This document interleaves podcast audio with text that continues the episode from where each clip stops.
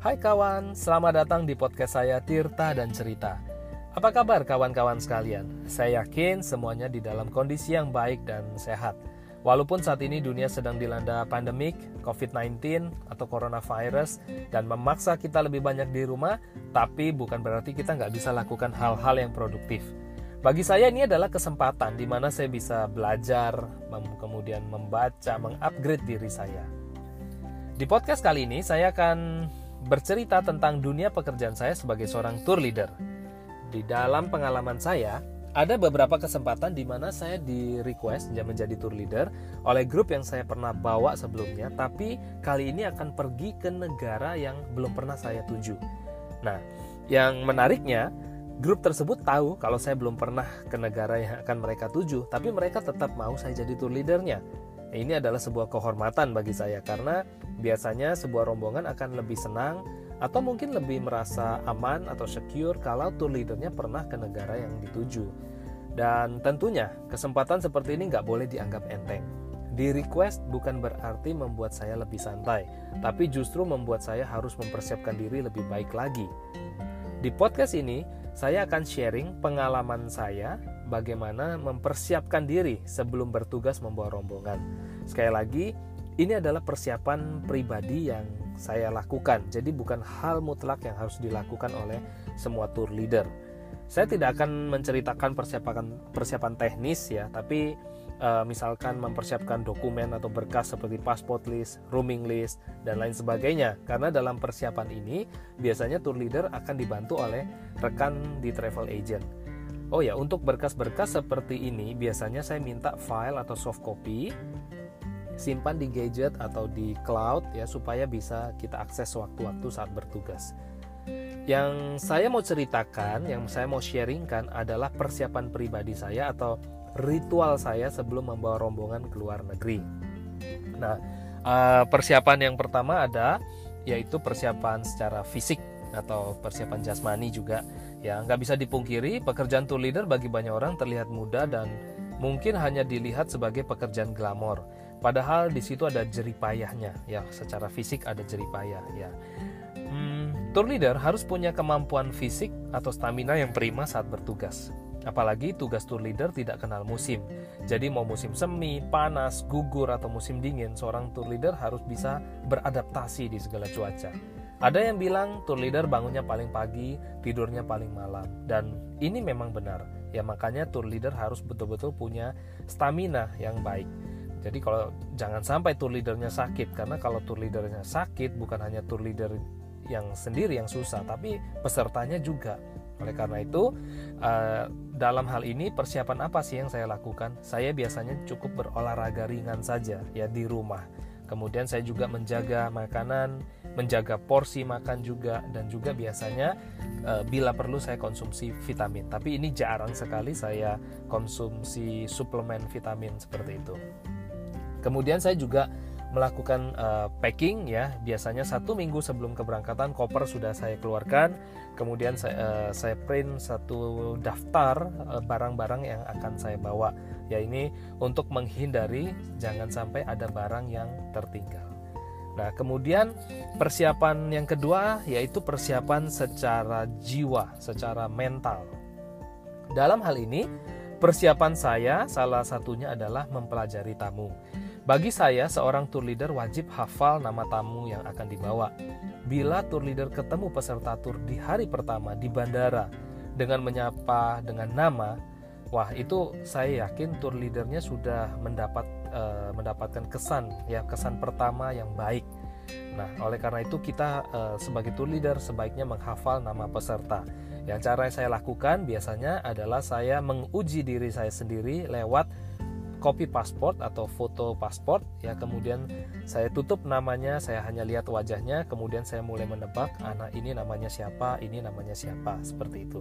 Jadi inilah cara saya menghafal nama peserta tur dan juga tidak hanya cukup mengenal nama, tapi juga mengetahui kalau bisa tentang pekerjaan dan status dari peserta tour. Karena ini akan lebih memudahkan tour leader untuk masuk atau untuk uh, connected dengan peserta tour selama perjalanan.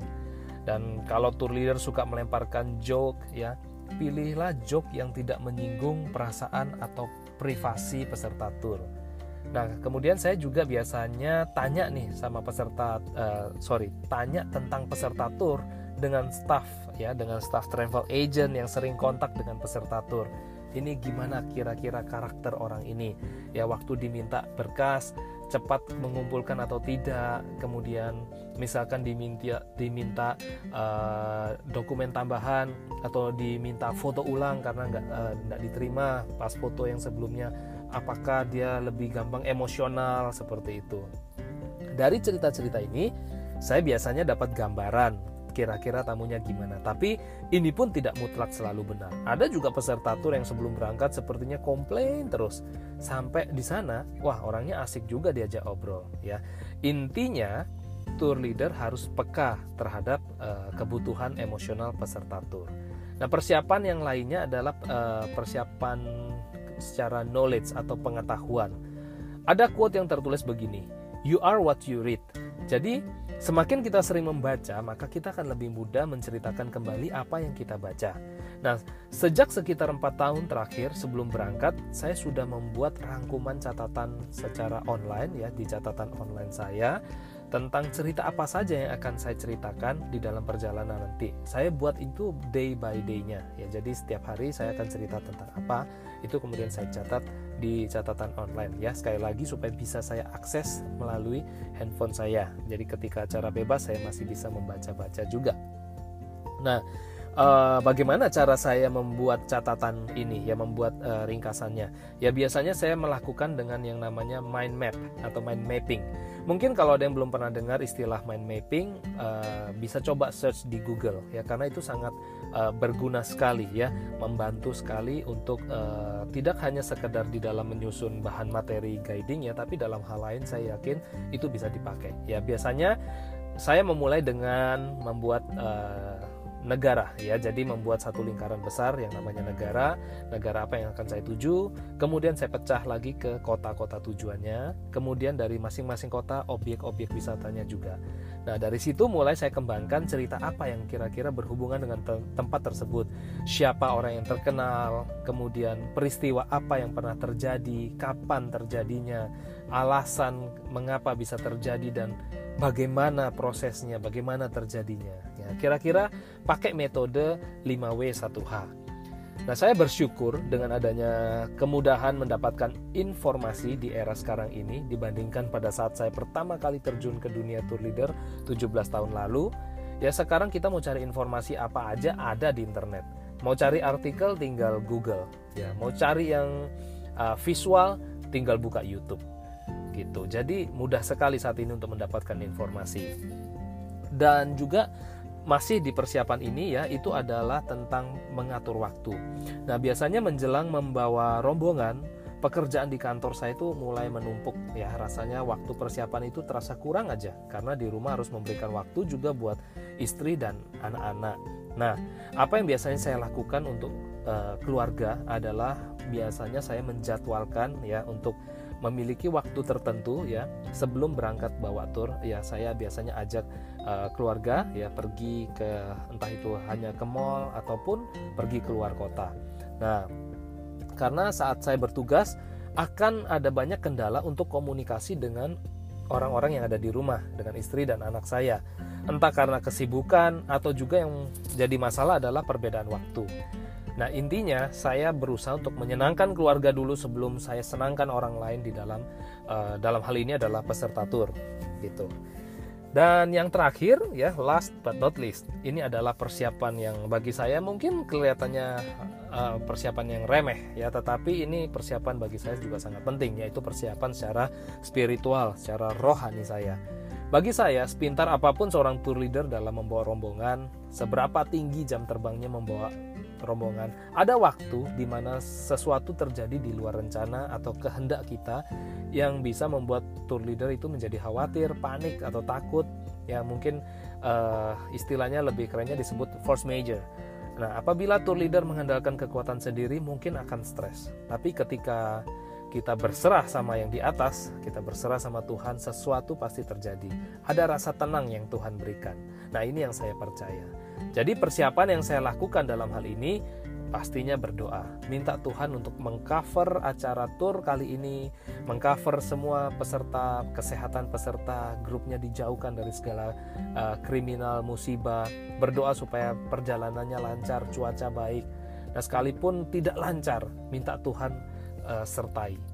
Nah, bagi saya dengan berdoa membantu saya untuk lebih tenang, bantu saya untuk tetap bisa pakai akal sehat ketika sesuatu terjadi.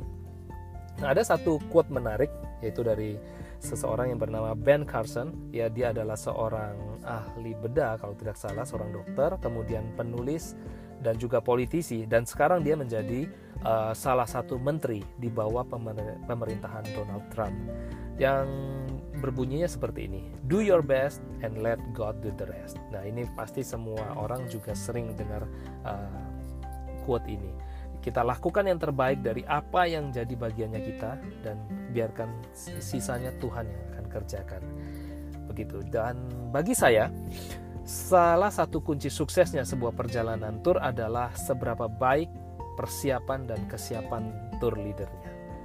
Oke, demikian podcast dari saya. Terima kasih sudah mendengarkan dan sampai jumpa pada podcast saya selanjutnya. Saya Tirta. thank you